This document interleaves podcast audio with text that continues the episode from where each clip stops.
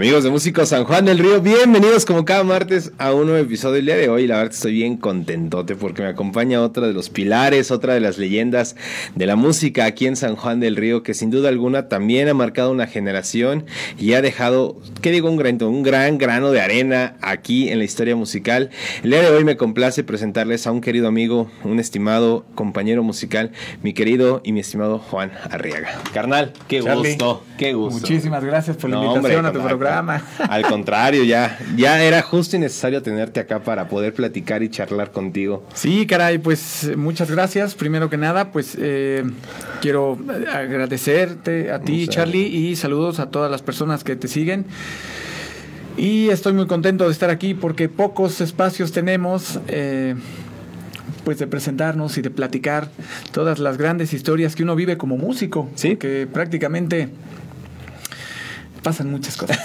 eso, eso, y el camino de la música, yo creo que eso es infalible. La cantidad de anécdotas y de hechos que uno, uno se topa y tiene la oportunidad de vivir, ¿no? Exactamente, dijeron primo, esta es una carrera de resistencia. Y vaya que sí, mi estimado Juan. Y vaya que sí. mi estimado Juan, pues a todo el auditorio, nos gustaría conocer primero, antes de platicar tu historia musical y cómo es toda esta inmersión en la música, ¿de dónde eres originario? Bueno, yo soy originario de la Ciudad de México, pero eh, ya soy sanjuanense, porque mis papás me trajeron como a los cuatro o cinco años de edad. Entonces prácticamente, pues ya, ya soy sanjuanense. Sanjuanense 100%, mi Juan. Qué increíble. Ya después de tantos años, no, pues ya, ya me formé aquí, me formé aquí. Aquí fue donde empezaste a crecer todo. Exactamente. Y entonces, mi Juan. Oye, mi Juan, entonces, ¿en qué momento de tu vida pues llega la espinita por la música? Pues eh, mira, lo que pasa es que más bien fue como inducido, porque en aquel entonces, no sé si recuerdas, Charlie, se daba eso de llevar serenata a las mamás. ¿Cómo Ya tiene 20 o 25 años, 30 años, no sé. En aquel entonces había esa, no sé si ahora siga. Todavía sigue vigente. Entonces estaba esa, mm, pues como tradición de juntarnos todos los cuates y llevarle serenata a todas las mamás de, los cuates, ¿no? Pero para esto, eh, bueno, quiero decir algo, eh, quiero mandarle un abrazo a todas y a todos eh, mis colegas músicos y a todos los que me enseñaron, con los que, porque voy a mencionar muchas personas. Adelante, mi Juan. Y entonces, bueno, les mando un fuerte abrazo y pues muchas gracias por, por haber pues compartido todo esto para hacer esta gran historia que vamos a contar hoy. Entonces, el punto es que éramos 30 personas, 30 cuates, y solo uno tocaba la guitarra. Entonces, él... él ¿Quién era? le dicen el Samet. Es mi cuate el Samet. Pero bueno, así le decían en aquel entonces. Entonces, él era el único, pero ya cuando empezamos a cantar todos, pues ya la guitarra se perdía. Entonces, posteriormente, un cuate, que en paz descanse, José Hernández Pazuenco, Pazuengo, Pazuenco, no, no recuerdo muy bien. Entonces, él nos dijo, ¿saben qué? Tenemos que aprender a tocar guitarra para hacer como una rondalla y entonces los días de mayo pues llevamos, llevamos la, serenata y entonces pues ya vamos el asunto, ¿no? Entonces, así fue como empecé a tocar este, la guitarra, la guitarra acústica. ¿Samuel fue el que te enseñó? No, este José. Ok. José. José Hernández pasó en que en paz descanse porque ya falleció. Él fue el que me dijo, ¿sabes qué? Eh, hay que aprender a tocar. Y entonces estaban los famosos cancioneros. Sí, olvidarlo. Sí, claro. Guitarra fácil, toda esa onda. y estaba desde romántico, balada rítmica, tríos, rock and roll, de, todo. Entonces, pues ya nuestros cancioneros te apianan de tu círculo de sol y ya te vuelves romántico, ¿no? Entonces ya empiezas acá tu, tu, tu balada rítmica y si en la noche azul oyes el eco, ¿no? Y ya empiezas. Entonces, de ahí, eh, pues ya que aprendimos, eh, me parece que de todos ellos, creo que soy el único que continuó. Eh, bueno, los que tocaban guitarra de, madera, y ya después, este, pues yo ya me pasé al bajo, ya contaré después. Y de ahí, eh, conocí, ya, ya, pues ya tocando en ese asunto, conozco un cuate que se llama David, él, él, tenía una tienda, una miscelánea en Indeco, pero él ya tocaba así Black Sabbath, Metallica, ¿no? Entonces así ya me Guitarrista él. Sí, guitarrista también de madera, de, acústica, pues, pero ya empezaba así, ¿no? Entonces ahí fue donde empecé y estoy, te estoy hablando de 1900 98, 2000, por el año 2000, por ahí fue cuando yo empecé con esta onda ya de, ya de lleno en la música. Entonces, posteriormente me voy a me voy a León, Guanajuato, a trabajar un tiempo con un tío y ahí conozco unos cuates. Entonces estos cuates es Luis, Juan y no me acuerdo el nombre del baterista. Entonces ellos tenían una banda, pero eran dos guitarros y un bataco. Entonces les faltaba un bajista. Entonces me dicen, oye, ¿qué onda? Y pues yo les dije, no, pues yo toco la guitarra, no, pero necesitamos un bajista. Entonces yo no sabía qué onda con el bajo. Y ya. Entonces para esto eh, fuimos a ensayar a la casa de un conocido de ellos, pero pues ya era un señor ya grande. No, me sacó un Fender, pero precioso, su estuche rígido, blanco. Y me dice, a ver muchacho, esto se toca así. Entonces pues ya más o menos me explicó. Y de ahí fue cuando nació que yo me volví bajista. ¿En León? En León, Guanajuato. De hecho, había una banda en aquel entonces que se llamaba El Último Pomo. El último pomo. Sí, y era muy, muy buena banda ya. Y de hecho, el vocalista, que, híjole, todavía no, no, no me acuerdo de su nombre, pero tuvo, eh, era cuate de estos cuates y una vez echó un palo más con nosotros. Entonces, pero pues ya era pues, un tipo de nivel, ¿no? Y nosotros eh, pues íbamos empezando. ¿Qué música interpretaban, mi Juan? Era rock, rock, rockcito. Entonces de ahí ya me regreso. Ay, por cierto, quiero decir, también le mando un saludo a Saúl. Saúl, él me regaló mi primer guitarra de, palo. Entonces, pues ya me la regaló y dije, bueno, y de ahí empezamos todos, ¿no? Entonces, eh, ya cuando regreso de León, ya, pues ya con mi bajo, porque compré, el primer bajo que compré fue un Ibáñez. Entonces, pues ya me regreso con mi bajo y llegando aquí, pues empiezo a, puse a rolar con músicos y entonces conozco a, Elías, el vocalista de Arcadia. Sí, como no, Elías Carrillo. Elías Carrillo, pero hace blood. Y ahí también conocí a, a Montalvo. También conocí a Montalvo. Entonces yo me acuerdo que Elías y su hermano Alfredo hicieron, estaban haciendo una banda, pero, pero ya ves que siempre el, el lugar de ensayo era un problema. Entonces estos cuates tenían un cuarto arriba de la casa de su mamá. Especialmente, para los y, y, era hasta de madera. No, estaba súper padre porque pues, no hacía ruido. Y te encerrabas, eso sí, te rostizabas, pero le dabas sabroso. Entonces, eh, hacen una convocatoria, pues para, ahora sí que para armar la banda. No, pues llegaron cinco bajistas, tres bateristas y todo. Entonces, pues ahí quedó. Pero al final, por una u otra situación, eh, me jalan. Y entonces es cuando se forma The Crypt. De Crypt. De Crypt hace... Y estaban los complicados. Eh, no me acuerdo, pero es hermano de, del Cigüeñas. Uno que le dicen el Cigüeñas, su hermano era el vocalista de esa banda. También estaba el Chivis ahí. Y bueno, no me acuerdo otros músicos, pero te estoy hablando hace 25 años, man. O sea, tuta. Entonces ya después de ahí hacemos The Crypt y posteriormente estaban los seis en apuros Amador, el Canelo, el maestro Charlie, también de antaño, que eran con los que rolábamos, más o menos, ¿no? Hacíamos eh, la onda, ¿no? Este, ya después de ahí se sale el hermano de Elías. Elías y yo nos quedamos sin baterista. Entonces ahí yo conozco a Karim, Karim al Marley, Eric Landeros y Toño Nieves, que en ese entonces el Toño Nieves era el vocalista de la banda en ese entonces, pero también pues andaba en el rock, pues ellos eran pues igual, andaban en la banda y pues eran de San Marcos. Entonces nosotros estamos, pues, eh, bueno, ay, perdón, también el, el, más bien el Karim era muy cuate, o sea, era más conocido este, en, San Juan en el, en el, asunto del rock. Entonces cuando entro con ellos, este, porque yo lo conocí en un bar, también estaba otra banda que se llamaba no sé si color púrpura o algo así. Estaba el Zanga, estaba Andrés, estaba Edmundo Colín y creo que eran ellos tres. Y en ese entonces también, pues, el Miguel Benítez tenía un bar en Lomas, se llamaba el 3030, añísimos, y ahí tocábamos, entonces ahí los conocí.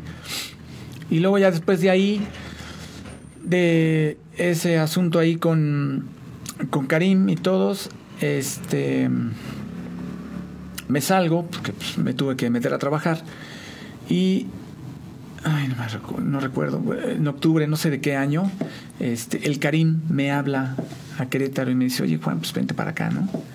porque el bajista se fue, ¿no? Y bueno, pues ahí ya este, me voy a tocar a Querétaro y empezamos a rolar. De hecho, el primer día, bueno, en el primer ensayo es cuando conocí a, mi esposa.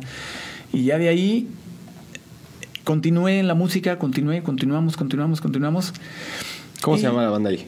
Ahí se llamaba El Delirio de Juana. El Delirio de Juana, ¿cómo no, güey? Estábamos en Querétaro. Y luego de ahí ya nos venimos aquí a San Juan. Y luego después estaba el Davo, el Marley, eh, este Juan José, el Riflet y un servidor. Y ya, y nosotros éramos, bueno, porque después la banda era el, Davo, el Riflet y yo, el, el, Davo, el Marley y yo. Entonces, eh, ahí nos llamábamos, ya ni me acuerdo, también ya tiene un rato. Y entonces ahí jalamos al Riflet porque él toca la guitarra y canta. Entonces ya andábamos rolando ahí. Y ya después de eso... Oye, mi Juan, yo tengo una pregunta antes de, seguir avanzando en, la, el cronograma musical. ¿Recuerdas tu primer escenario, mi Juan? ¿En dónde fue la primera vez que te presentaste ya frente a un público? Sí, cómo no. El primer escenario fue, me parece que en TX, ahí en el, en el famoso, ay, en el famoso bar donde todas las bandas tocaban. Uno que estaba en una esquina ahí en Tequis, ¿cómo se llama? Este. El vaso, la iguana. El vaso. El vaso, güey. Ahí fue, creo, donde por primera vez nos presentamos. Y estaba otro, otro bar que, estaba también en Tequis y, estabas como. Estaba como un barandal, entonces nada más te ponían como un pasillo y ahí te instalabas. Entonces estaba el, baterista, el guitarrista, perdón, el, el guitarrista y yo al lado. Y ahí estábamos. Sí, me parece que fue en Tequis, en el Oye, vaso. ¿Y, qué sentías, Juan? ¿Qué, sentiste esa primera ocasión, güey? Pues estaba muy nervioso. La verdad es que estaba muy nervioso porque, eh, pues no, no, no estabas, o sea, no estaba acostumbrado. Bueno, o sea, mi primer, mi primer escenario aquí en San Juan, o sea, aquí ya en el estado de Querétaro, porque una vez tuve la oportunidad de tocar pero no como, como es, eh, con estos cuates que te digo en León. Entonces fue la única presentación que tuvimos y fue en un barecito muy pequeño. Entonces allá yo creo que, no, pues sí, fue allá, fue en León mi presentación. Sí, allá en León. Allá tuve mi presentación con estos cuates, creo que la banda se llamaba ADN. Sí, ah. ADN se llamaba la banda. estoy hablando a los, pues sí, como en el 2000, man. Qué chido, mi Sí, y ahí fue en un barecito pequeño, pero ya cuando llegué aquí, pues ya cuando estaba con él Díaz, entonces él siempre ha sido muy metido, muy metido en la música, metido, metido, metido. Y siempre consiguió chamba y siempre nos metía a bares y siempre nos llevaba. Entonces ya agarramos TX y luego ya andábamos en la feria y pues ya empezamos a...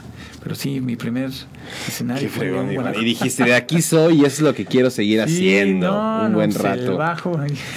Oye, Juan, cuando llegaste aquí a San Juan, si nos puedes comentar a toda la gente que, nos está viendo y todo. Claro que sí. ¿Qué tan fácil o qué tan difícil era el acceso pues al conocimiento musical, al poder aprender cosas nuevas, al poder pues clavarse un poquito más en, el, en la teoría musical, en el instrumento. Para ustedes en ese momento, en esa generación, ¿qué tan fácil, qué tan difícil era el acceso a esto? Bueno, eh, lo que pasa es que en ese entonces eh, venía una banda que se llama Zona Púrpura. ¿Cómo no? ¿De qué? Claro, y venía otra banda que se llamaban Los Cuervos. Entonces, pues lógicamente, pues tú tocabas, pero pues ellos ya traían todo el asunto, o sea, sonaban amplificadores, pedales, bajos, todo. Fíjate que era difícil porque no teníamos mucha comunicación. Ajá. Y la verdad es que Em, bueno, no sé, en aquel entonces nos pasó. Sí sabías lo que era un amplificador, sí sabías muchas cosas, pero em, como que no, no, no había ese esa conexión de decir, ¿sabes qué? Pues yo necesito eh, tú veías una bocina grande como las de bajo que utilizan los, los, sonideros, por decirlo así, y tenías tu Zoom. Entonces, como con eso sonabas, pues tú decías, bueno, pues ya estoy sonando. Mi cable me conectaba y mi bajo. Entonces era, era simple, pero, pero en realidad mm, era complicado porque no podías competir, pues. O sea, no, no pasaba de sonar el bajo igual. No tenías un distorsionador, no tenías tu, este, tu afinador. Entonces, era fácil tocar. y meterte al asunto, pero ya cuando ya cuando te venía algo más complejo, pues ya no ya no lo tomabas porque pues ya lo tenías. Entonces ya tenías tu equipo, ya sonabas, decías, ya, entonces ya nomás es tocar. Y como nomás eran copiar los covers, porque ni siquiera había pues un YouTube, ¿no? Que ahorita hay muchos chavos muy virtuosos que ya te pasan las rolas y, y, suenas, ¿no? Pero en aquel entonces sí el, el, músico era muy básico, muy, muy básico. Y también volvemos a lo mismo. Eh, era fácil cuando pues estabas en, pues te juntabas con, con, la gente adecuada y en su momento, ¿no? Claro. Se volvía difícil porque pues, no, no es tan fácil armar una banda y en aquel entonces pues las pocas bandas que había pues ya estaban formadas. Entonces para que se saliera un integrante y llegara otro será muy complicado. No, hombre, sin duda alguna, una etapa pues del rock y un movimiento difícil y pesado. Pesado sin duda alguna por todo lo que implicaba. Lo acabas de comentar, ¿no? El aprendizaje, a veces el equipo, a veces el no querer atreverse a, pues a profundizar más en ese mar y decir a ver qué más hay, qué más existe. Exactamente. Es un montón, mi Juan. Eso fue, eso, bueno, eso fue en lo personal lo que a mí me sucedió y lo que eh, quiero pensar que a muchos músicos nos pasó porque y eso eh, como que nos estancó. Digo, no hablo por todos, ¿eh? O sea, yo te digo, por decir de los que yo conocía, volvíamos a lo mismo. O sea, está, está el Zoom, este, estaban tus cajas. Entonces, para mí era desconocido hasta después. Ya supe lo que era. Puse el amplificador y yo veía, yo veía a otros músicos, ¿sí? Este, que, que, que yo me mantenía básico y ellos ya empezaban como a incrementar su, pues sí, su amplificador, sus pedaleras y todo. Y yo decía, bueno, pues pero, pues no, siempre fue muy básico. Siempre, siempre fue muy básico, hasta después ya que, que supe que no debí de haberlo sido. no, mi Juan. Entonces, termina esta banda, estábamos con el DAO. Ya después de ahí me, nos separamos y este te voy a platicar una anécdota. Déjame, mi Juan, échala. Veníamos el Marley y yo caminando. Veníamos aquí por el Iste, aquí por este 5 de mayo. 5 de mayo y traíamos creo que 10 pesos. Entonces, era el costo del camión de ida y de regreso para ir a buscar un vocalista al Pedregoso. Pero también traíamos un montón de hambre.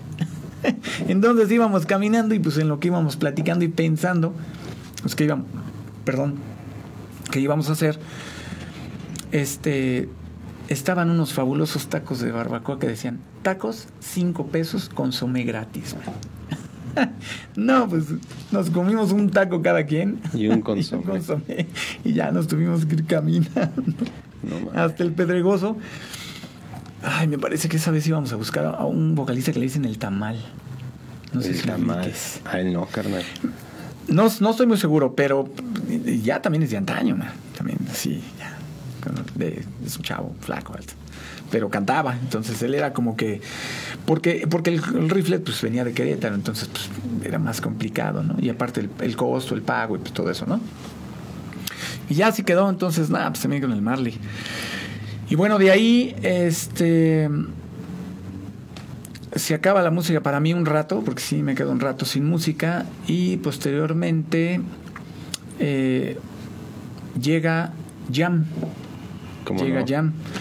Entonces, por ahí estuve pues, en otros lados y en otras bandas, ¿no? Ahorita sí no, no, recuerdo, pero era, era, me invitaban muchas veces a echarme palomazo y a tocar, a, suplir bajistas que por ahí este, se perdían en, el rock and roll. En el rock and roll. y decían, a ver, Juanito, vente para acá y vamos echarnos un... Este, tuve la oportunidad de palomear con, con Alondra, eh, tuve la oportunidad de palomear también con, con los Draco, no? Con este Chicoche, en paz descanse. Paz descanse, mi querido Ivancito. Este, sí, sí, sí, la verdad es que. Y, fue algo maravilloso, porque esa vez. Em, yo llegué ahí porque. Bueno, ya me adelanté un poco, pero yo llegué ahí porque. Por ahí, este. El buen Jón. Mi estimado Jón, saludos hasta, Baja California, hasta los cabos. anda gozando, mi querido ah, No, pues se la pasa suave, ¿no? Calor, mar y arena. Calor, mar y arena, qué, qué igual Y entonces eh, por ahí tuvo un accidente, entonces me hablan los Draco y me dicen, oye, ¿qué onda, Juan? Este, yo estaba con una banda que se llamaba Los Livianos. Sí, como no, con Marley. Formada por Omar Ávila y Marley. Ahí estaba el buen Pons. Marco y estaba Este, el Armin en la batería. sí, sí, y un servidor. Entonces. A ustedes los vi, disculpa que tienen de Juan, pero a ustedes los vi presentarse en una bienvenida de Bellas Artes allá en Quere, güey. Ah, pero ahí ya Omar ya no estaba. Ya se había ido Omar. Sí, Omar ya se había ido. Pero donde sí tocamos una vez bien padre fue en un bar que está casi para llegar a la Kimberly con mi con mi brother, ay, no me acuerdo. ¿No de Casa Juárez, güey? No, no, no, ay, no me acuerdo cómo se llamaba, pero nos dio la oportunidad de, de, tocar ahí. Y pues Mario Nieto fue el que nos empezó a manejar en aquel entonces, un, colega.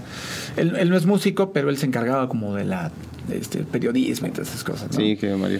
Entonces el buen Mario Nieto eh, empezó a mover a, a, los livianos y ya andábamos ahí en, en, la onda y pues bien, bien, bien, bien. Nada más que por ahí a Omar le salió una oferta de trabajo allá en, Los Cabos, que también anda por allá. Qué a gusto. Qué a gusto. sin problema. y, este, y entonces pues la banda se queda sin vocalista, continuamos nosotros, pero pues definitivamente como que los livianos eran estos cinco. Ya después el, el, el, Pons también ya agarró su, su, onda y pues ya definitivamente pues se partió. Tuvimos la oportunidad de juntarnos este, hace como unos cuatro o cinco años aquí en un barecito que está aquí por este, Panamericana. Ya llegamos, nos echamos nuestro rock and rollito y, ya quedó. Qué Pero estuvo, estuvo padre ahí con los livianos. Y luego, en ese inter, cuando estaban los livianos, fue cuando perdón, cuando sucedió lo de. Déjame tomar tantito. Adelante, adelante, mi Juan, adelante, adelante. Voy a aprovechar para saludar a mi querido Mane otra vez, hasta allá, hasta los cabos que falta que venga mi querido, mi querido Mane por acá. También un día que se venga acá a darse las tres. A darse las tres por acá. Al programa. y entonces, en ese inter, cuando estaban los livianos, en ese inter pasa lo de este, lo, de, lo del ojón. Y me voy a cubrirlo tres, tres, tres, tres tocadas o tres, no, no recuerdo. No, pues ahí fue cuando realmente dije, pero pues ¿qué estoy haciendo? O sea, llego y pues eh, acá mi brother, mi super colega tenía un super Gallin Kruger, ocho bocinas, Su, su cabezal y todo. Entonces yo traía un Pectra, un Pectra de 800 varos.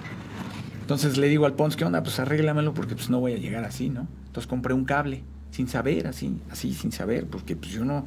Ellos ya traían sus pedaleras, o sea, la verdad es que la iguana y los Draco a mí me parece la mejor banda de, de, covers en San Juan del Río que ha existido en todos los tiempos. Porque ellos, eh, eh, ellos sí sabían eso los amplificadores, traían sus pedaleras, este, salían más de viaje, este, andaban por estos lados, andaban por otros lados. Este, tuve la, la oportunidad de, de, pues de conocer o sea, su sistema de trabajo, su, su, o sea, todo lo que ellos hacían, no, pues estaba totalmente alejado de lo que realmente pues, yo hacía, yo personal, porque pues cuando me conecto ahí y le pego pum y suena esa cosa, no, pues dije, de aquí y creo que hasta te emocionas, tocas mejor y, estuvo muy padre esa experiencia. Pero ahí todavía yo seguía en mi letargo. O sea, yo seguía de, no, pues yo ya tengo mi amplificadorcito. Después, ah, pues el ojón me vendió uno. Ya me vendió mi amplificadorcito y todo. Ya después de ahí con los livianos seguí tocando, empezamos a tocar ya en escenarios pues un poco más grandes. Porque volvemos a lo mismo, hay que separar lo que es el cover de lo que es el original. Muchas veces las bandas de cover sí tienen la oportunidad de tocar en los escenarios grandes, pero normalmente pues es más para, para original. Claro. Pero bueno. Entonces, por ahí también tuve la oportunidad de tocar en un escenario grande con la banda de, del Karim y del Riflet allá en Querétaro. Y le abrimos el concierto a Jeans, a Mercurio y bueno, pues, toda esa ondita, ¿no? Entonces nos pusieron ahí como banda de covers y nada, pues ves tanta gente y te emocionas, ¿no? O sea, Allí es donde viene el boom, el boom de, de, de, de, ser músico, ¿no? Cuando ves tanta gente y dices, no, pues de aquí soy, man. E impresionante, porque te paras ante 5 mil, 10 mil personas, porque son eventos organizados masivamente. Masivos. Y, y, no, pues es fantástico. es todo un verdadero agasajo. Sí, sí, sí, no, no, pues ya. Y también cuando llegas a un bar, aunque haya pocas personas, y se prende y, el vocalista logra conectar la banda con la banda, también eso es fantástico. Sí, porque, o sea, digo, eh, gracias a Dios tuve la oportunidad de presentarme en muchos lugares, grandes, chicos, pequeños, y prácticamente es lo mismo, porque lo que tú sientes y, desbordas, pues es para todos. Es para todos. Para todos. Aún sea, una o sean diez mil. Sea quien sea. La misma energía, O sea, y, y, y, la verdad es que ahí es donde sí, sí, sí, tú ya... Y fíjate que a, base, a falta de sonido y de ser pues, más conocimientos y todo, entonces pues ya te empiezas a menear el escenario, brincas, corres, te caes y vuelas y haces, haces y, y entonces como que la banda se prende y aunque estés eh, limitado en conocimientos, pero proyectas. Entonces, este, eso fue parte de lo que pues como que me hizo mención, o sea, me hizo mencionarme más, ¿no? Claro. No, pues es que el Juan se prende en el escenario, juega en el escenario, cotorrea, va bien y todo. Entonces, eso fue lo que me dio, este, pues me asentó, me asentó el, el, ser, no un frogman, porque pues yo no era frogman, porque pues el bajista no es el frogman, ¿no? Pero normalmente, este, pues, sí, acá, acá el vallecito. Sí, pues el movimiento. El, el sentir. Es mi Juan, sin duda alguna. Y, y así fue como, como pues eh, yo creo que más bien fue como empecé a ganar más, más renombre. Así de que no, pues es que Juan es como que más cotorro en el escenario, como que no le da pena y se olvida y, y, y, la verdad es que sí, o sea, lo único que quería pues, era hacer que, que la gente pues, se divirtiera. Disfrutara. Y, y, lógicamente yo, ¿no? Pasármela. Pasando la bomba. Sí, claro. Mi estimado Juan, pues yo creo que la gente ya está esperando a verte en acción con un videito. ¿Qué onda? Vámonos con un videito tuyo para que la gente pueda ver todo lo que es Juan Arriaga en el bajo. Y ahorita Claro regresamos. sí. Sí, perfecto. Órale. Amigos, no se despeguen porque ahorita regresamos porque esto está de maravilla aquí con mi querido Juan. ¿Qué onda banda? ¿Cómo están? Somos Mr. Pranjam. Estamos aquí en Zona Backline. Este es el bonus musical. Este es capítulo 5. Houdini.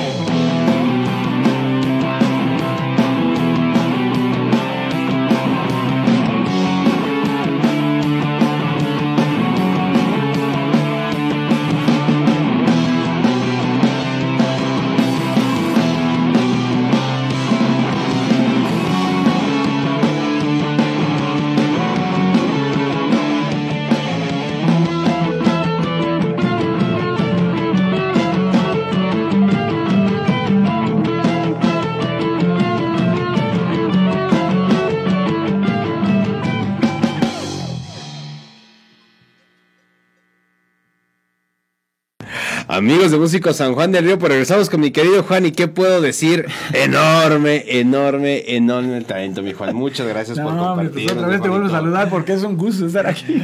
Oye, mi Juan, acabamos de ver un video de la banda Mr. Prank Jam que sin duda alguna es un capítulo muy importante y muy querido por ti en tu vida por todo lo que te trajo, todo lo que te conllevó y todas las experiencias en las que se convirtió. Pero antes de ser Mr. Prank Jam, tenía otro nombre, que era Jam, si no me equivoco. ¿Cómo es que empieza esta trayectoria en tu vida, mi estimado Juan? No, pues también es otra historia. Fíjate, em, José Manuel, bueno, el Momo Durán, ¿cómo está? Saluditos, carnal. Sí, sí. Y el Mike Ramírez, ellos pues, siempre han tocado juntos siempre, desde que me acuerdo han tocado juntos. Entonces para esto el Karim organiza una fiesta en su casa y por y el bajista pues ya traía como que pues sí, ya como que ya no estaban como que en comunión. Entonces llegan a tocar y estaba también Omar, lo traían en la voz. Entonces eh, ahí los conozco y bueno, pues me dice el Karim, pues, ah, pues, súbete pues, a echar un palomazo. Pero como ellos ya traían su onda original, entonces pues, dije, bueno, pues ¿qué, qué, van a tocar? No, pues nada, pues ahí dale, va, bueno, pues órale. Entonces por ahí les dije, bueno, pues si les interesa, pues yo no tengo banda y pues si quieren, pues armamos algo, ¿no? Este, bueno, vuelvo a repetir, me voy eh, a todos los que mencionan les mando un fuerte abrazo porque la verdad fue un gran placer colaborar y convivir con ustedes en la música y en el ámbito rock and rollero. Entonces para esto, pues ya en la casa de Mike era donde ensayábamos, me invitan, este, llego a ensayar, empezamos y todo, y pues nos acoplamos, de hecho éramos los tres, porque después Omar se, se fue. Entonces, pues ya ahí me agarré como que la batuta, ¿no? Entonces, este, pues yo era el que hablaba al micrófono y todo, porque el Mike pues ya traía ya ahí sí ya estábamos como que en otra onda, ¿no? Entonces él sí ya traía su pedalera, su, amplificador y su guitarra. Entonces creció mucho Mike en ese entonces y el Momo pues también. Y yo pues era como que el más verdezón porque pues ya llevaba rato sin tocar. Le dije, bueno, pues denme chance tres meses. y doy el, este, o sea, lo que necesitan, pues continuamos. Y si no, pues muchas gracias. Me dijeron, bueno, pues órale, pues date las tres. Entonces, pues ya me empecé, nos apasionamos, agarramos la onda, todo, empezamos a trabajar y empezamos a tocar.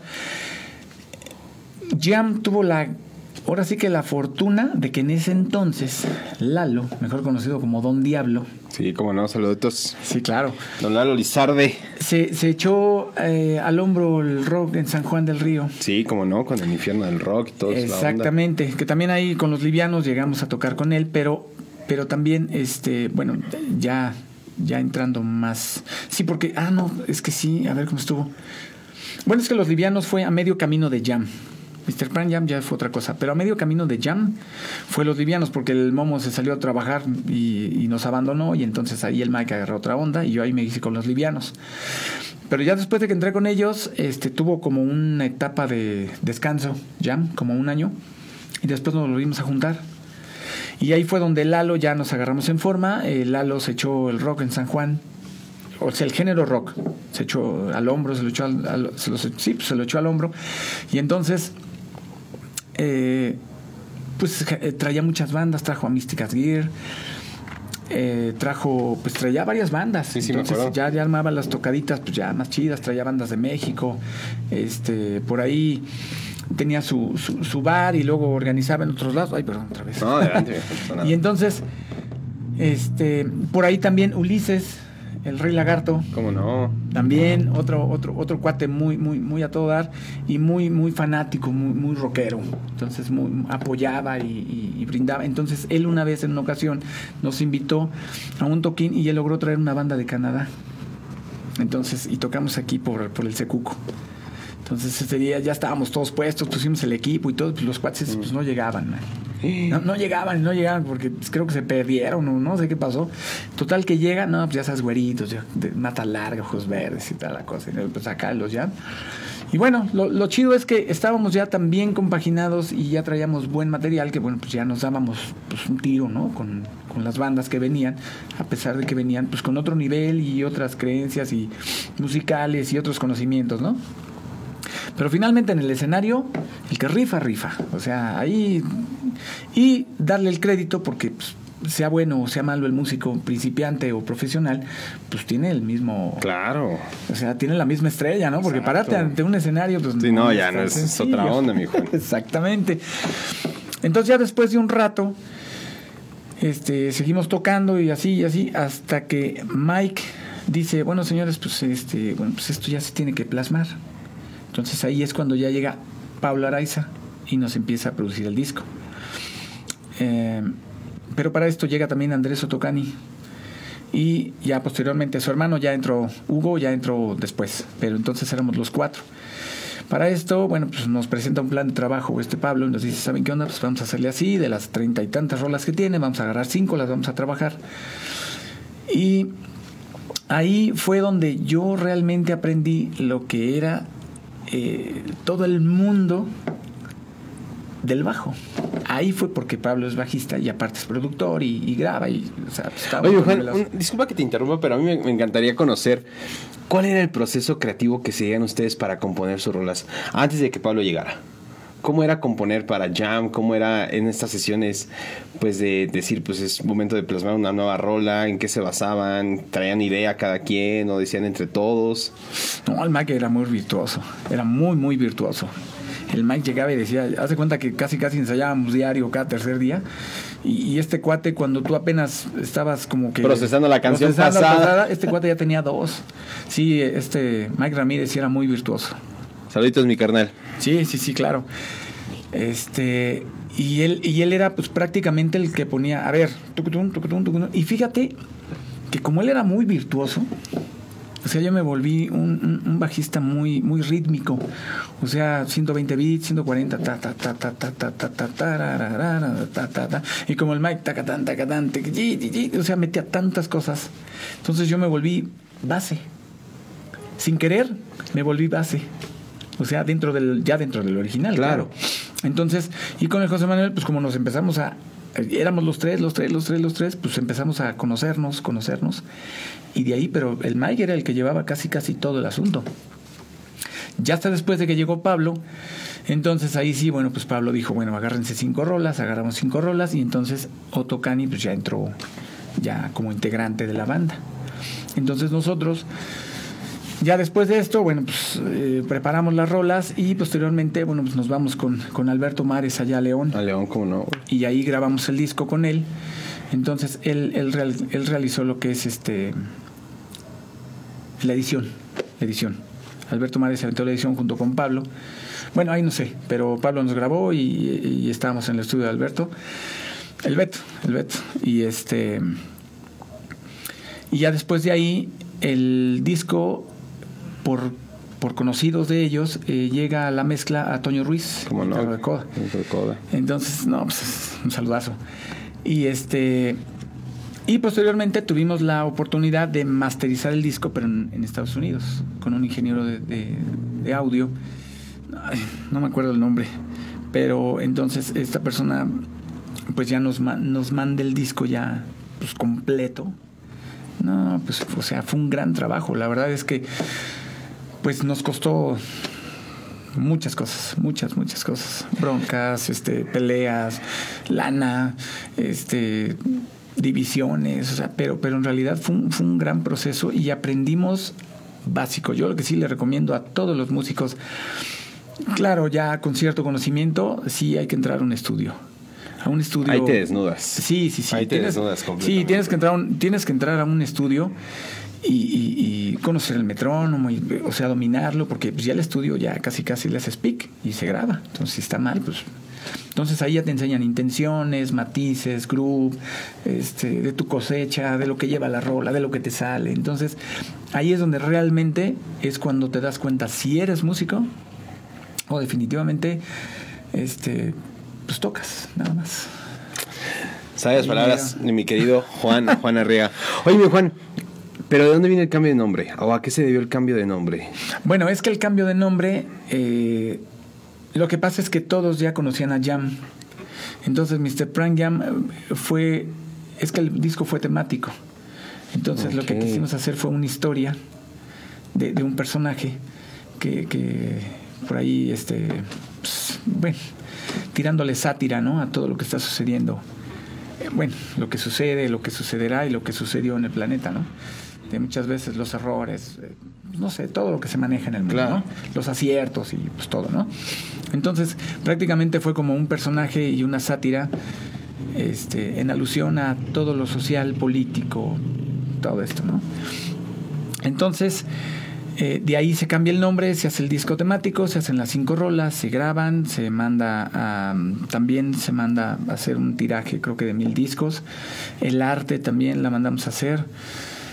Creo que las personas que lo hicieron se llaman Aullido, su, su, su nombre, me parece, no, no estoy muy seguro, pues ya tiene rato también. Y de ahí, bueno, pues ya nos llega el disco, llegan las cajas, todo. Pablo nos dice, señores, pues muchas gracias. Tuvimos la oportunidad ya de tocar con Stereox. Eh, tuvimos la oportunidad también, eh, pues, de tocar en Guadalajara con Parasit, con, con el maestro Kelo, Kelo, González, Kelo González, Macario. Macario y Y Cristian. Cristian, no, no, grandes personas, grandes músicos y de verdad es que son pues, algo así grandioso de lo que tiene México ahorita en, en progresivo. En ¿eh? progresivo, sí, sin duda sí, la alguna. verdad es que sí. Entonces, en una ocasión fuimos aquí a a un bar a Querétaro, creo que se llama, ay, no me acuerdo, pero es de Carrión. El bar era de, es- en ese entonces era de Carrión aquí en Querétaro, este, me parece que él eh, fue integrante de Cristal y Acero. Creo que sí. Sí, sí, sí, sí, sí. sí, pero también le mando un, un saludo y muchas gracias porque varias veces nos dio la oportunidad de tocar ahí en su bar. Pero en ese entonces organizó un evento y la banda que quedara ganadora le iba a abrir a las Místicas Gear cuando venía de vocalista. em, ay, ¿cómo se llama esta muchacha? Ya se me olvidó. Mon Laferte. Mon Laferte venía de vocalista con las Místicas Gear. Entonces, cuando entramos a ese concurso lo ganamos y entonces le abrimos el toquín a ellas, bueno, el concierto. Wow. No, pues está padre. Por ahí tenemos una foto con ellas, ¿no? Muy buena onda. Y, y así, entonces, con ellas tuvimos la oportunidad de tocar con la banda de Pablo, que se llama Stereox, que también ya están posicionados. Eh, también tuvimos la oportunidad de tocar, bueno, con Parasit, eh, tocamos también un escenario allá en Guadalajara y le abrimos el concierto. Ay, no me acuerdo qué banda. Pero pues igual nos invitaron a varias bandas. Por ahí hicimos un, tour con Rubik 134, me parece, y otra banda que. Ay Dios, son tantas, man. Entonces, este. Y cuando ya Mr. Prank ya tenía todo lo que es el disco, la formación y todo, posteriormente eh, Otokani es como que el que se empieza a encargar de mover a la banda. Entonces él ya nos presentamos por decir aquí en la feria de Tequis donde el escenario era de hash este pues ya ya, ya escenarios de más grandes tuvimos la oportunidad también de tocar en el Aerofest En Aerofest, ¿cómo no? ah, no no me acuerdo qué fecha ahí también compartimos este con bandas de, Querétaro y, bueno pues nos empezamos a menear muy bien y, y mira te voy a platicar otra anécdota fíjate que una vez fuimos a al Estado de México a tocar a un bar y íbamos con la banda de Macro de Querétaro. También les mando un fuerte abrazo. Ahorita creo que ya no andan juntos, pero pues el Ferdinand y pues el, este César me parece. Bueno, no, no, no recuerdo. Pero para esto traían un bajista. Este, yo no lo conocía. Yo nomás conocía a ellos tres. Entonces este bajista que como que acababa de entrar. Y entonces, pues yo ya traía mi, mi, pues, mi equipo ya chido, todo, ¿no? Y se me ocurre decirle, o sea, este, pues ya sabes, ¿no? A veces, desgraciadamente, a veces te encuentras con. O sea, ellos ya eran muy profesionales, pero no sé por qué se me ocurrió decirle, este, ¿sabes qué? Ya no le muevas, ya quedó ecualizado y todo. Sí, no me dijo nada. Pues colegas, ¿no? Buena onda. Y tómala. Pues era el, ba- el bajista de Espina. Querétaro. que también les mando un saludo. Este, y yo dije, "Ay", ya cuando me enteré dije, ah, ¿qué pasó, no? Pero bueno, finalmente son cosas que pasan, ¿no? Y ya posteriormente me lo encontré, platicamos y pues todo quedó en, no pasó nada. No manches, de esas experiencias bien fregonas. Sí, mano, y tú dices, oye, pues cómo, ¿no? Pero bueno, es que volvemos a lo mismo, pasa, pasan muchas cosas. Muchas cosas. Una vez tuvimos la oportunidad también, como Jack, de ir a competir a Querétaro. Era, era una. eh, como una convocatoria de eliminación de bandas para ir a tocar al Hell and Heaven, donde se iba a presentar Ramstein. Entonces, para esto, pues empezaron. Y no, llegaban bandas de todos lados. Ahí los, los jueces eran los de Lethal Creation, que también les mando un saludo, que están en Querétaro. Entonces estaba Tulcas, que también los conocí ahí. Y ahí estaba, no sé, me parece que Espina. Sí, creo que Espina también tocó. Con el vocalista greñudo, nada más que no me acuerdo cómo se llama. Que también un cuate todo. Ya, de hecho, creo que ya salió. Entonces sí tuvimos la oportunidad de, presentarnos eh, pues ya con bandas pues ya de nivel. Eh, tuvimos la oportunidad de ganar un concurso en La Encrucijada, en Querétaro super escenario, super gente, super, no, machinta y super chido. Puras, puras, puras buenas, mi querido Juan. Sí, sí, sí. Bueno, es que ya eso, eso ya fue lo bueno del trabajo, ¿no? O sea, ya fue como que la cosecha de todo lo que se había sembrado, ¿no? Oye, mi Juan, tengo una pregunta.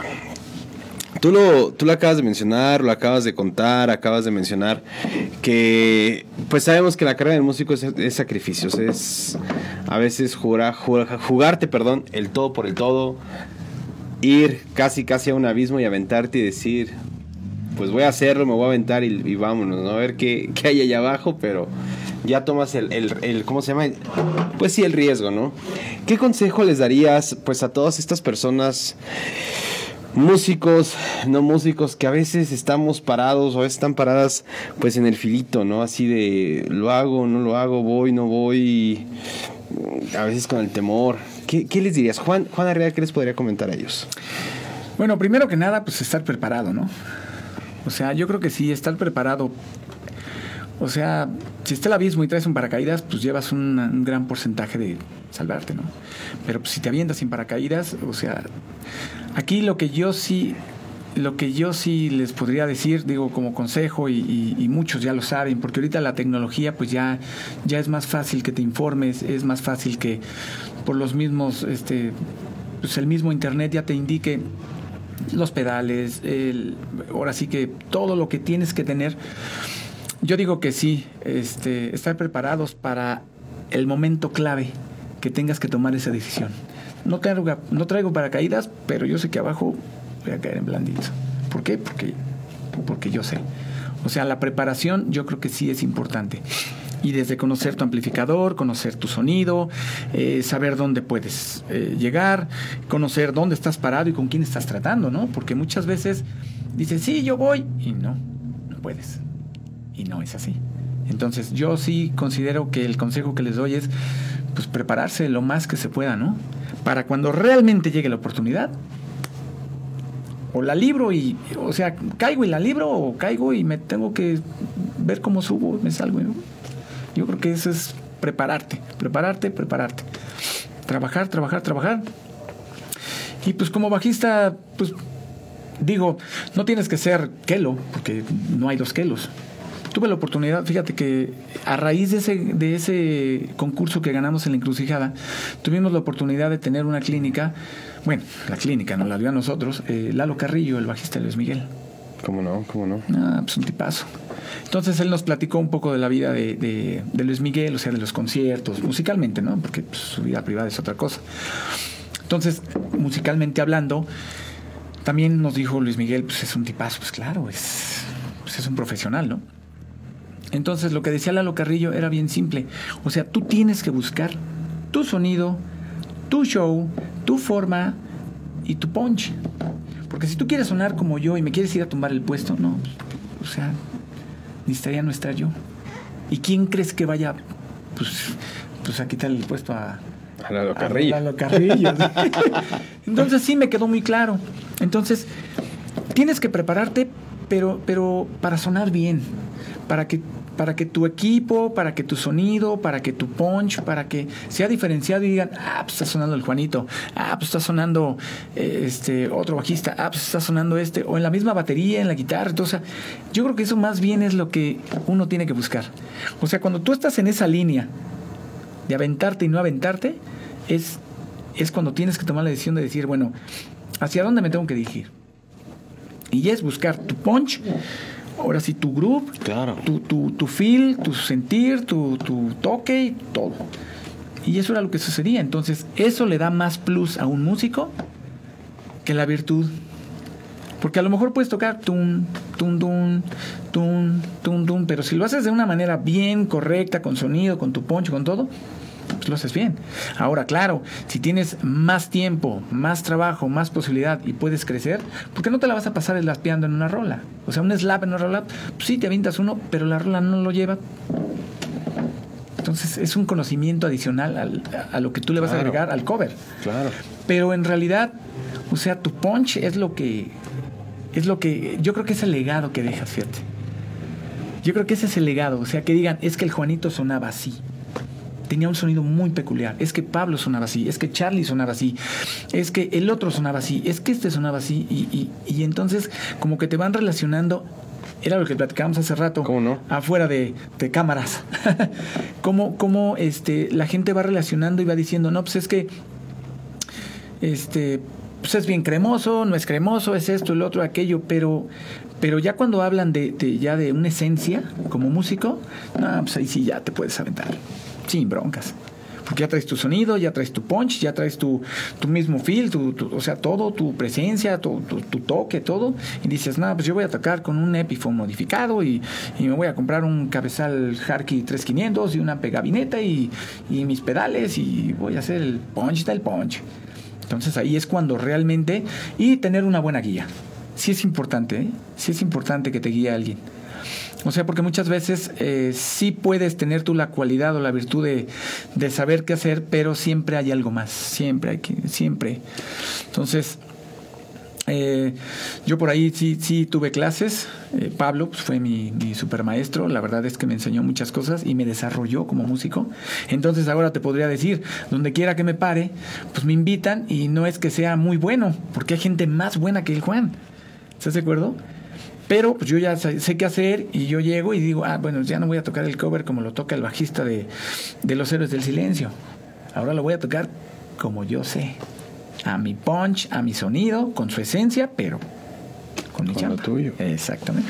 Ahí está, sabias, palabras, No, y, acabas de tocar algo, algo justamente que yo creo que a los músicos toma años desarrollar, que es el sonido, ¿no? Claro. ¿Qué, es, lo que te caracteriza, que es algo que vas a tener que estudiar y desarrollar no un año, dos, dos años, ni tres años, sino el resto de tu vida musical, ¿no? Exactamente. Estar metido ahí. Yo creo que es una de las partes más fundamentales e importantes que los músicos deben de, debemos, debemos de siempre tener bien presentes, que es eso, o sea, buscar tu sonido y que la misma gente pues te reconozca por esto mismo, te llamen por esto y digan, pues necesito a Juan porque él tiene lo que necesito para mi, para mi rola, para mi proyecto. Exactamente. Ahí lo vamos a tener, ¿no? Aunado a un sinfín de cosas más que, que haya que sumarle, ¿no?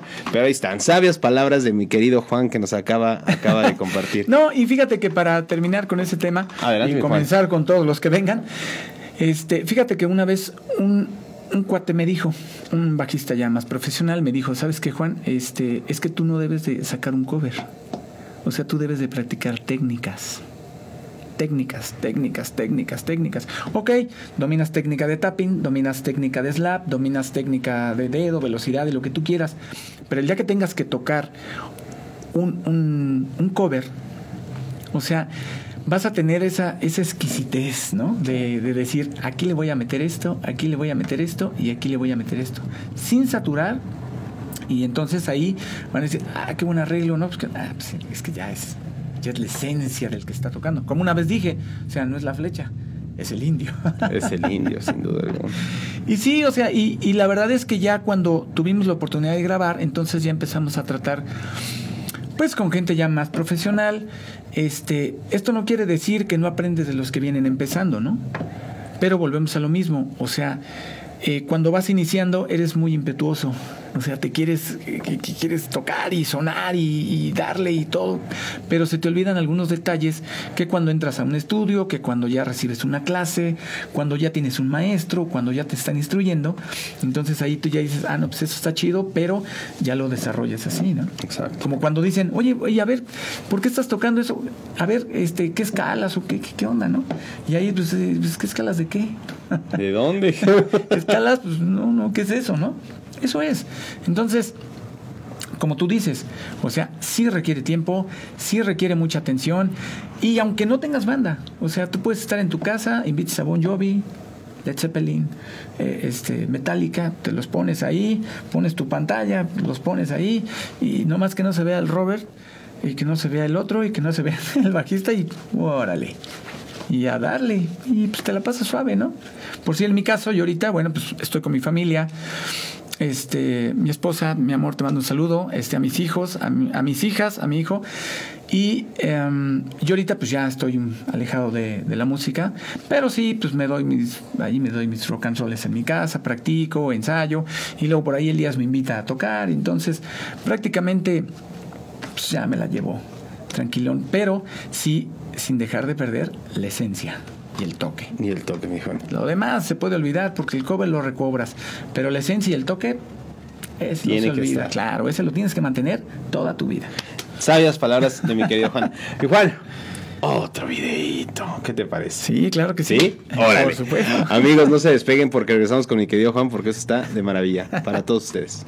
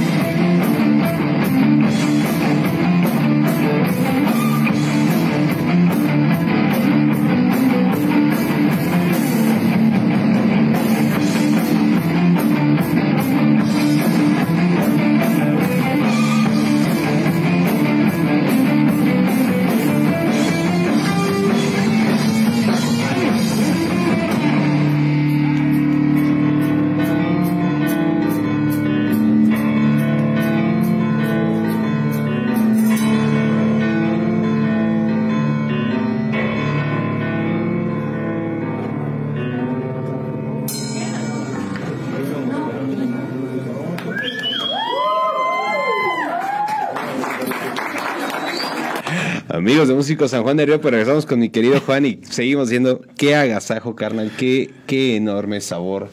Gracias, gracias por compartirnos todo esto que nos No, pues eh, nuevamente le mando un abrazo a todas las personas que mencioné y a los que no mencioné, que también tuve la oportunidad de convivir con ustedes musicalmente. También les mando un fuerte abrazo. Muchas gracias. De verdad que es algo de lo más maravilloso que, que le puede pasar a un músico convivir, compartir y, vibrar, ¿no? Vibrar con los compas, la banda, el rock and roll y por acá, ya, ya, ¿no? Entonces, bueno, para terminar el comentario anterior. Adelante, mi Juan. Este. Yo creo que sí es importante. Algo básico en un músico es tener tu esencia y tu sonido. Exacto. Eso es fundamental. Muchas veces te podrían prestar un gran equipo, pero si no tienes esencia y no tienes sonido, no prácticamente lo no lo haces tronar. Entonces, ya hablando como, como debe de ser, y por la experiencia que yo tengo, sí me costó mucho trabajo. A mí me llegó la oportunidad de aprender hasta los 35 años. Yo creo que ya me llegó tarde. Y la verdad es que sí, fui un bajista que cumplía, pero ya cuando entendí esta parte de lo que es un maestro, tu esencia, tu toque, tu punch, tu equipo, tu sonido, tus pedales, tu bajo, tu cable, o sea, todo esto y la verdad es que te digan, es que, ¿sabes qué? Es que tu sonido es muy peculiar y así estés en un bar pequeño, así estés ensayando, así estés en un, en un escenario grande, y que te digan, es que tú suenas igual y que te empiecen a conocer por eso, eso es fantástico. ¿eh? Yo creo que eso es lo que más debe de trabajar uno, la esencia, la esencia del toque, del punch. Ya lo demás, pues ya como te vistas, como, como, este, pues con la banda que toques, en el lugar que toques, claro. eso ya es independiente, ¿no? Pero sí, la verdad es que eso fue lo que aprendí. Y es como consejo, digo, porque hay gente más virtuosa que yo y lo sé, ¿no?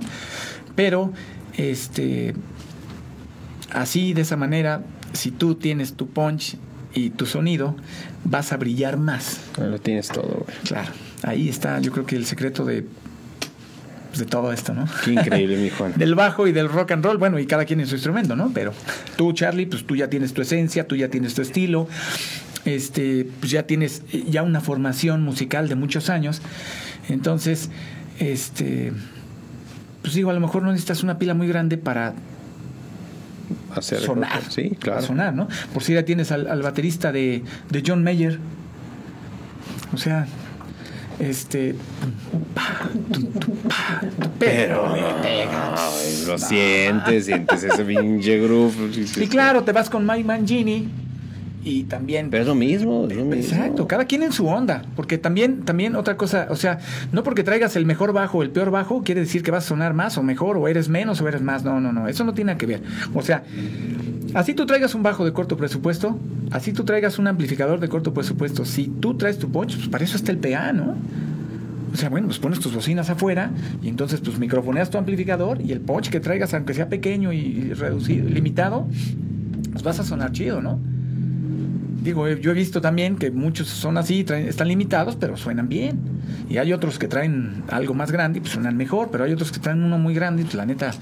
Pues, les queda, les queda bien grande el paquete. Claro, y, definitivamente ahí, este, pues lo único que tienes que hacer, ok, sí, sí traes un pinche equipazo, perdón por la palabra, pero traes un equipazo, pero no suenas, ah, pues ¿qué me falta? Ah, pues, pues aprender a usarlo.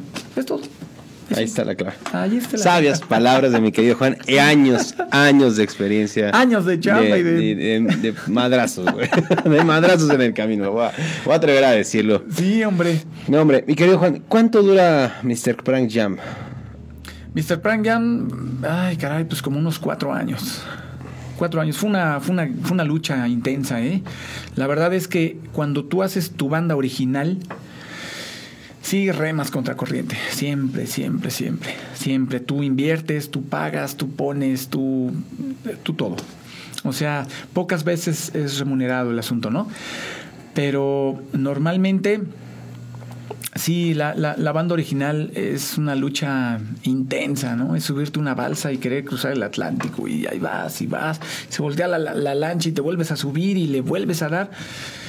Y bueno, en una de esas volvemos a lo mismo, si estás preparado, si tienes, eh, eh, porque la suerte no existe, dicen que la suerte es la preparación y la oportunidad que se juntan. Entonces, si tú estás preparado y en ese momento pasa un buque este, acá de los que dan transatlánticos y dicen, ay, nos encontramos a unos, este, ¿cómo se llaman los que se la abandonan en las islas? Este, Los náufragos. a ver, súbanse estos náufragos y de repente te ponen escenario y a ver, toquen, esta es la partitura, porque así, no, pues a qué se diga, no, pues tocamos, a ver, pues, súbanse. Ah, bueno, pues ya. Y entonces, ah, ¿sabes qué? No, pues tocan bien. Y aparte saben partitura, y aparte traen punch, y aparte traen esto y lo otro. Ah, pues ¿sabes qué? Pues, ¿qué onda? Pues miren, aquí ahorita no, pero si quieren nos podemos contratar en otro. Y entonces ya te abres otro panorama, ¿no? Pero si vas en la lancha, dum, dum, dum, dale, dale, a veces no te cae esa cosa. O sea, o a lo mejor eres muy bueno y no pasa el buque. Simplemente. Y entonces, ¿qué dices? Ya me cansé de remar. Yo me bajo de la lancha. Y te tienes que regresar de donde llegaste o de donde venías. Y, y el otro continúa y continúa y continúa. Y muchas veces sí te encuentras al barco y muchas veces no te encuentras al barco. Estamos hablando en lo original. O sea, a Claro. veces se da y a veces no se da y a veces luchas y luchas y se da y a veces no. Entonces, yo creo que también es importante saber un tiempo, ¿no? O sea, cuánto tiempo le voy a imprimir aquí y qué es lo que vamos a hacer. O sea, la proyección y todo esto, ¿no? Porque pues también no, no sé, aventártela, pues a lo mejor 10 años en lo mismo, pues va a llegar un momento en el que digas, bueno, pues tengo que cambiar de aires, ¿no? Hablando en lo... Porque muchas bandas, yo conozco muchas bandas que se han mantenido y mantenido, pero mantenido. ¿Estás de acuerdo? Entonces también consideremos que en México pues no hay así como que mucho aforo, ¿no? O sea, Exacto. y, y por si nosotros en este caso, digo, hablando de rock progresivo, sin voz, pues era más limitado el asunto, ¿no? Entonces sí, sí, te digo, Andrés empezó a mover, este, empezamos a, a- a sonar, empezó a nombrarse el nombre de Mr. Pran Jam. Por ahí tuvimos una gira con, con unos, una banda que venía de Brasil. Entonces, son muchos factores, ¿no? Digo, estoy hablando en general, no estoy diciendo que, que- que sean buenos o que sean malos. ¿no? Claro. Digo, Finalmente, cada quien sabe, ¿no? Esto es una, una charla, estamos platicando, es mi experiencia, es lo que yo les quiero decir, es lo que a mí me sucedió, fue lo que eh, este, yo viví. Y bueno, si algo puede ayudar, pues adelante. Y si no, pues definitivamente, Ahí está. caso cerrado. Caso cerrado. No, hombre, mi Juan, qué, qué enorme agasajo. Yo creo que toda la gente que ha estado viendo la entrevista, te ha estado viendo, ha estado conociendo de ti, sin duda alguna, pues se ha nutrido, ha vivido, hasta yo lo pudo sentir, me atrevo a decirlo, pues todas las vivencias, todo lo que has compartido, porque yo creo que todo este aprendizaje, pues es aprendizaje que también se puede emplear en la vida, sin Claro, alguna, claro, en cualquier aspecto de nuestras vidas, pues ahí está mi Juan. Y en verdad yo creo que eso no tiene precio y pues enormemente agradecido porque hayas podido compartir, expresarnos tus palabras y que ya llegamos a donde no quiero llegar. A donde no nunca, se mi Juan. A donde nunca se debe de llegar. Aquí acabo de llegar. Y es que pues ya nos estamos despidiendo del programa que en verdad no quisiera, en verdad jamás quisiera que acabaran las entrevistas porque podemos hablar y hablar y hablar y hablar, mi Juan. Pero no me quiero ir sin que antes toda la gente que quisiera conocer un poco más de Juan Arriaga, un poquito más de la historia, de tal vez pues videos, proyectos que por ahí tienes, redes sociales, mi Juan, en donde la gente te puede contactar, te puede encontrar para pues si algo les quedó ahí de duda o decir, pues Juan, yo me acuerdo que te vi tocar aquí, me inspiraste, pues te puedan contactar.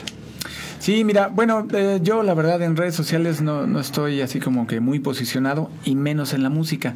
Más bien en YouTube sí tenemos algunos videos. Ahí pueden eh, pues escucharnos, vernos. Eh, estamos en Spotify, me parece. Creo que lo logró Sí, sí, sí se logró. este José Manuel, lo logró. Y, em, y pues nada más, digo, si algún día este pues hay la oportunidad de una invitación a cotorrear o echar un palomazo o algo, pues eso está, eso está siempre la puerta abierta, ¿no? Increíble, mi Juan. Sí, sí, Ahí sí. está. La verdad es que en redes sociales, en YouTube y en Spotify. Spotify. Como Mr. Prank Como Jam. Mr. Prank Jam. Ahí tenemos, eh, de hecho, solamente el disco se grabaron cinco rolas. Y eh, bueno, pues el face de la banda pues quedó en el olvido. Y pues prácticamente cada quien hizo su, su onda. Andrés está por un lado, Hugo está por otro lado, Mike está en otro lado. Este, el Momo allá anda rock and rolleando con, creo que con mis cuates de los cuarto piso. No, con estos, No, ¿cómo se llaman? con Con los leones, leones, Leones Rojos. Leones rojos. Leones Rojos. Entonces anda por ahí. Mi que querido Davo Muta, saludo. Sí, sí, sí, claro, a ellos. Y, y pues yo también me alejé, me alejé totalmente. Pero eso sí, hago énfasis. Busca tu sonido, tu punch y tu equipo adecuado. Porque Y te recomiendo que vayas a una tienda, te montes, te sientes y a ver, préstame tu amplificador y y dale. Eso es lo, eso es lo, lo, prácticamente lo más, lo más bonito porque ese es el legado que deja un músico, el sonido de cada uno. Ahí está, sabias palabras de mi querido Juan. Mi querido Juan, muchas, muchas gracias por haberte dado la oportunidad de venir aquí a Músico pues San Juan del Río, de, de, contarnos, de dejarnos conocerte más, saber tu historia y que pues sin duda alguna esto es para un legado a futuro de todas las generaciones de músicos que vienen pues puedan conocer pues a los precursores, a los que estuvieron haciendo un movimiento en una etapa y pues sin duda alguna eres un gran pilar de todo esto, mi estimado Juanito. Muchas, muchas no, Pues muchas gracias y quiero aprovechar para mandar un saludo a todos los precursores, a todos los músicos que existieron y que existen en San Juan y que van a existir. Este, pues gracias a ellos, gracias a muchas batallas ganadas, bueno, pues aquí seguimos en el rock and roll. Mi Charlie. Y seguimos, mi Juanito.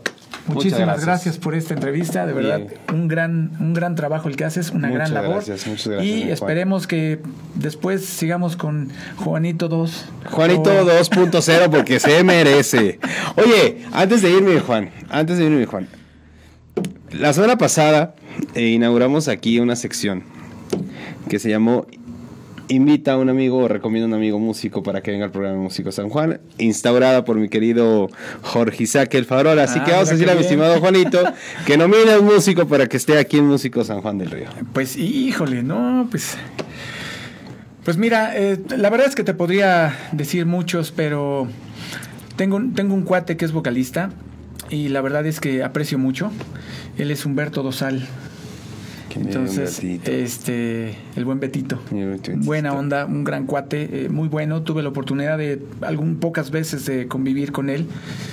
Y bueno, pues yo creo que Humberto Dosal sería. Va a estar mi querido Betito aquí en Músico San Juan del Río. Muchas gracias, mi Juan. Amigos de Músico San Juan del Río, pues hemos llegado al final, yo digo, una de la gran, gran, gran entrevista el día de hoy con mi querido Juan Arriaga. Y como ya saben, nos veremos la siguiente semana, el siguiente martes, a la misma hora por el mismo canal, aquí en Músico San Juan del Río. Nos vemos. Muchas gracias.